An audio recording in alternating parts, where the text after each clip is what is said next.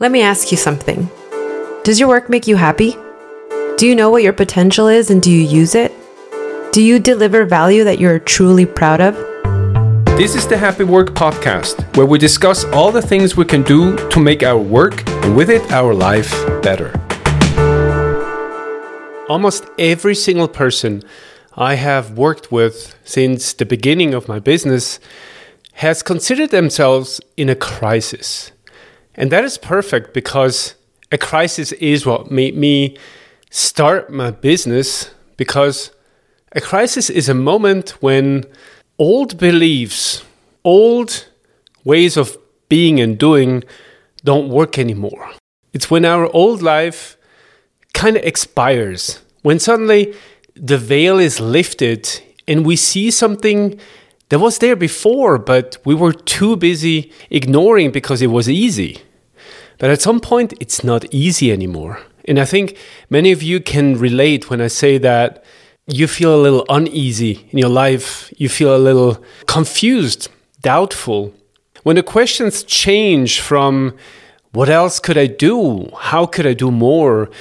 When these questions, these how and what questions subside and suddenly bigger more essential questions arise, that's when we enter crisis mode. That's when the crisis becomes real. That's when we are in the depth of a valley of a decision.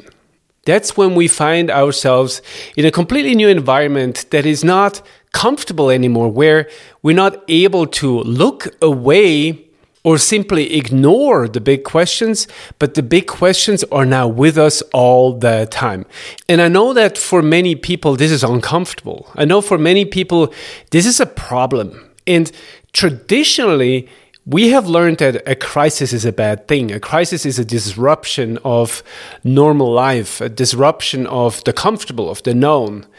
But please know that life is all about crises because it's in times of crisis that change becomes possible.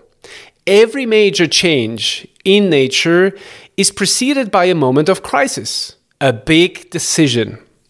If our lives were completely free of such moments, we would not evolve, we would not progress, we would not develop, we would just stick to what we know. Maybe we would perfection what we know but we would never really challenge ourselves.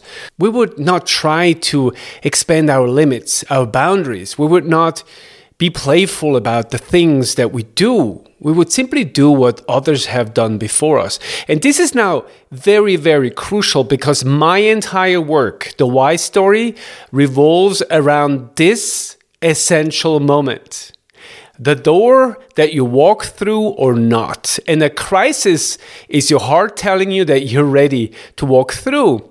But if you don't, the problem is that the big questions, the crisis, remains with you forever. It also means that regret will remain with you forever. Even if you're able to paint over it, even if you're able to fool yourself into pushing it out one more year, two more years, even if you're able to say, oh, you know, I'm not ready yet, let's just wait it out, let's just wait and see. And waiting and seeing, that is probably the most popular excuse we use in not moving forward, in not using the crisis. A crisis is an opportunity. It is not a moment of death. It is not a moment of loss. A crisis is a clear indicator that is given to you, that is handed to you as a gift, that tells you that you're ready to make a big step.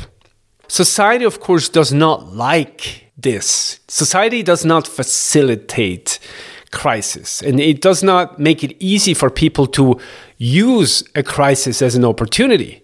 Society normally wants to fix you in the state of a crisis. When you have a crisis, a lot of people, me included, who enter a moment of crisis, a normal moment of crisis, an awakening in their life, they seek help. They seek help in form of therapy because they think something is wrong with them. but nothing could be farther from the truth. Nothing is wrong with you. Actually, everything is perfectly well with you. You don't need fixing, all you need is a push. And such a push, that's the invitation of the heart to pass the threshold of that door that leads you into the self. So after decades of leading a life of unself, taking on identities, work identities, following in the footsteps of your parents, maybe doing a little bit of the same as your environment is doing, following the rules, being a normalized person, after several decades, your heart tells you enough. After several decades, there is that voice that is inside of you, that wonderful, beautiful voice, that one voice of truth that I have now completely embraced in my work. The one thing, the nugget, the seed, the truth that needs to come out, that now becomes visible. And when it becomes visible, what do we do? Are we going to look away or are we going to grasp it and plant it in our own inner garden and watch it grow? Are we going to use it? This is a very, very important question. As a matter of fact, I tend to tell my clients that this is the most important question of their lives. And uh, I actually think it is. It is more important than marrying someone, then divorcing someone, then choosing a job, starting a company, deciding to have children or not, because this is the biggest question about the self. This is the big question about am I going to embrace who I am, my truth? Am I going through that door and live a life of the self? Or am I going to stick around in the waiting room and just wait for someone to push me? Am I going to wait for something to happen? And let's be honest, when it comes to us human beings, we like for others to decide for us. We, we prefer not to be responsible for the big steps, for the big decisions.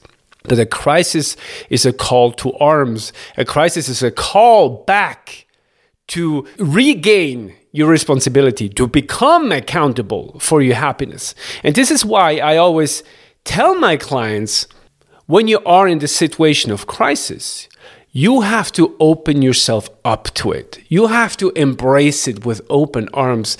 But that's, of course, easier said than done. If you come from a fearful place, then a crisis will always be a threat. But when you come from a loving place, then a crisis is an opportunity. So that is the very, very first step to develop the awareness of the self and the opportunities that are given to you.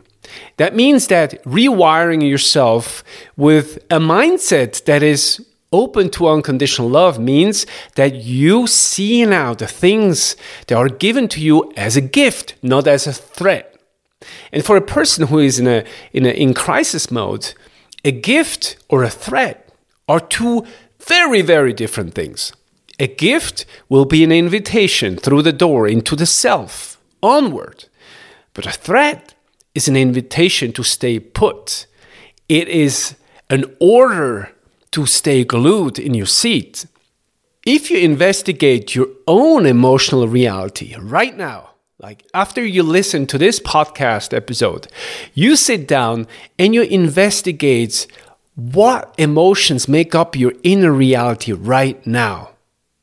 Can you sense that maybe you are in such a situation? And can you also analyze what are you right now doing about it? Are you actually disconnecting from yourself because you feel this kind of dread and confusion and doubt that the crisis mode has raised in you? Or are you actually opening the door of opportunity? This is very, very, very, very important to discern because these two paths, they could not be more different because they lead to completely different corners of the self. One leads into the, the holding pattern, the eternal waiting room, and the other one leads straight into the story of yourself, what I call the why story. Because when you open yourself up to crisis, you open yourself up to that inner desire, that urge, that big question that keeps knocking on your mental door. You listen to that, your heart will open itself up and it will share its truth with you. But now, when you have that truth, you can now use this truth to create your life. And that's what the why story does. Rather than being stuck in the what story, what should I do next? What should I start next? What should I what what job, what business, what person, what what what place will be in my future? If you go through the door, the what dissolves and the why becomes relevant. And once you have the why, you can create all the what and the how and the who from it.